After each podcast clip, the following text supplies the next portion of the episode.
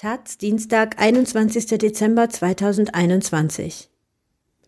Die erste Republik in der Karibik. Ein Klassiker über den Widerstand gegen die Sklaverei ist endlich auf Deutsch neu aufgelegt. C. L. R. James. Die schwarzen Jakobiner. Von Julian Weber. Man legt es wie einen Keim des Fluches in den Boden, dann nährt es sich, breitet sich ungehindert aus und wächst auf natürliche Weise mit der Gesellschaft selbst, die es empfangen hat. Dieses Übel ist die Sklaverei. Was Alexis de Tocqueville in seiner Analyse über die Demokratie in Amerika 1835 zu den Wurzeln der Schreckensherrschaft formuliert hatte, reichte weit über die USA hinaus und beweist, wie kritisch sie im 19. Jahrhundert gesehen wurde. Nur seltsam, dass der französische Gesandte kein Wort über die Situation in den französischen Kolonien verloren hat. Auch dorthin wurden schwarze Menschen massenhaft verschleppt und versklavt. Unter den Aufrührern der Französischen Revolution in Paris 1789 gab es Stimmen, die die grausame Praxis der Sklaverei aus humanitären Gründen abschaffen wollten.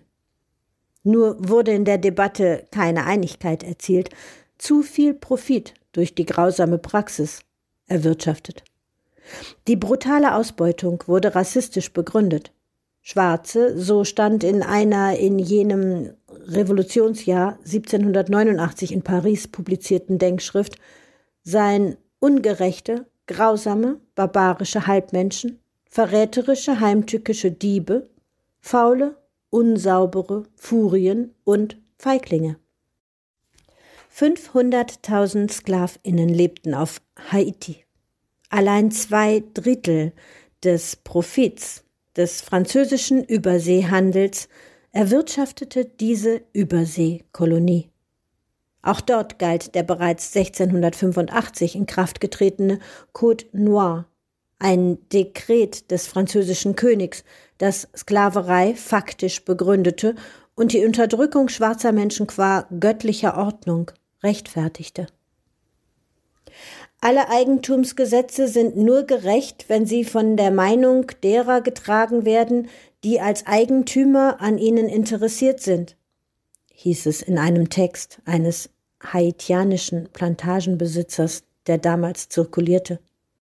Widerstand gegen die Sklaverei war immer Teil dieser Geschichte der Ungerechtigkeit. Nur in der französischsprachigen Karibik überwanden Sklavinnen das Joch ihrer Unterdrückung von selbst und zwar auf Haiti. Bereits um 1720 flohen tausende Sklavinnen, sogenannte Maroons, von den Plantagen in die Berge der Insel und stifteten in der Folge immer wieder andere dazu an, es ihnen gleich zu tun. Sie überfielen regelmäßig Plantagen, ein Funke, der wenige Jahrzehnte später zur haitianischen Revolution führte. Deren kriegerische Auseinandersetzungen zwischen 1791 und 1804 sollten als kollektiver Befreiungsakt gelesen werden, hervorgegangen aus den Eingeweiden der Situation, um mit Proudhon zu sprechen. Als Klassiker und erstes wichtiges Buch zur haitianischen Revolution gilt The Black Jacobins des trinidadischen Marxisten C. L. R. James der 1901 bis 1989 lebte. Im Original, bereits 1938 erschienen, entwickelte es sich nach Ende des Stalinismus zum einflussreichen Buch. Vorher war James, der sich mit Trotzki solidarisiert hatte, von Moskau aus mundtot gemacht worden. In Deutschland ist sein Werk so gut wie unbekannt geblieben, obwohl es 1964 erneut veröffentlicht wurde, mit einem neuen Nachwort von James. Umso verdienstvoller ist, dass der Berliner Verlag B-Books nun eine obskure Übersetzung aus der DDR von 1984 aufgetan hat und diese sprachlich aktualisiert und mit mehreren Essays versehen wieder veröffentlicht. Sie zeigt an dem emanzipativen Impetus von Cyril Lionel Robert James ist nur wenig veraltert. Er betreibe, so konstatiert Philip Dorstel, Im Nachwort Histographie nie nur um ihrer selbst willen, sondern war der festen Überzeugung, dass sich aus der Geschichte politische Lehren ziehen lassen, die in der Gegenwart Bestand haben. Sowohl VertreterInnen von afrikanischen Staaten haben sich seit den 1950er Jahren auf James Thesen vom resilienten Widerstand gegen die Kolonialmächte bezogen, als auch die US-Bürgerrechtsbewegung der The Black Jacobins bei ihrem Kampf gegen die Segregation als Blaupause diente. Noch heute wird die schwarzen Jakobiner Übrigens war James auch Verfasser eines Buches über die Sportart Cricket und ihre subversiven Bedeutungen in den ehemaligen britischen Kolonien. Im postkolonialen Kontext als aktiver Text, so Stuart Hall, verstanden. James, der dafür Anfang der 1930er Jahre über mehrere Jahre im Pariser Nationalarchiv recherchiert hatte, bringt Zahlen, Daten und Fakten der Wissenschaftsgeschichte mit Ereignis- und Personengeschichte in Einklang.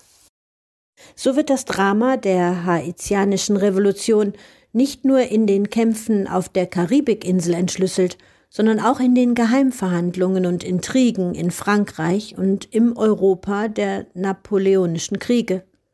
Es beginnt im Prolog mit Kolumbus Eroberungsfeldzügen in der neuen Welt, zeigt anschaulich, wie in den französischen Hafenstädten Bordeaux und Marseille der transnationale Handel florierte. Hier wurden Zucker und Kaffee aus Haiti mit Gewinn weiterverkauft, im Gegenzug französische Waren in die ganze Welt importiert.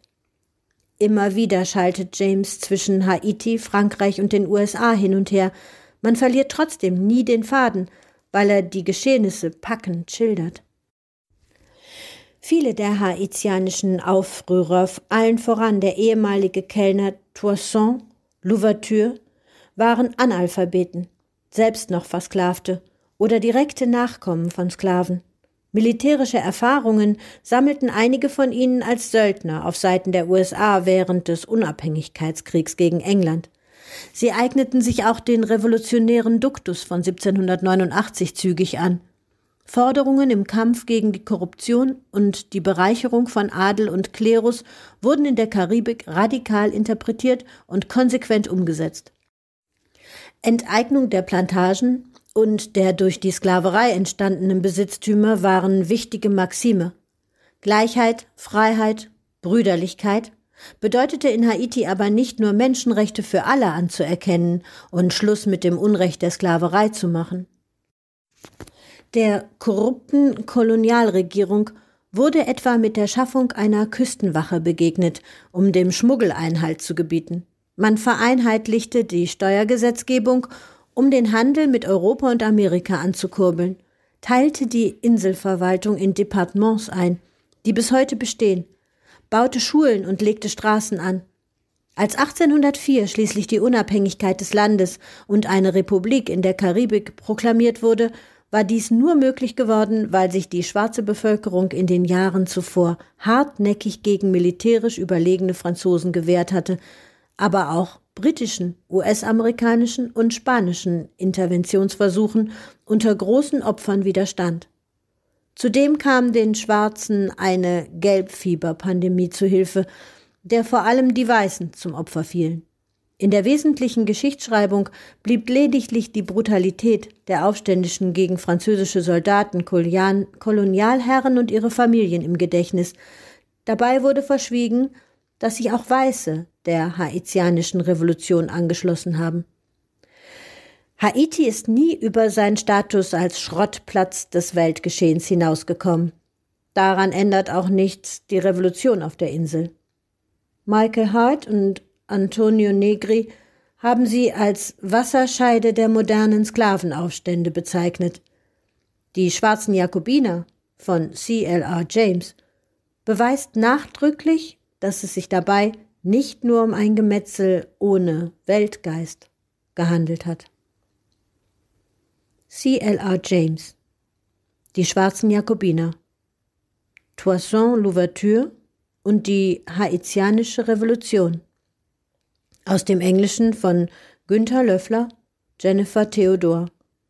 Die Books, Dietz Verlag, Berlin 2021, 363 Seiten, 20 Euro.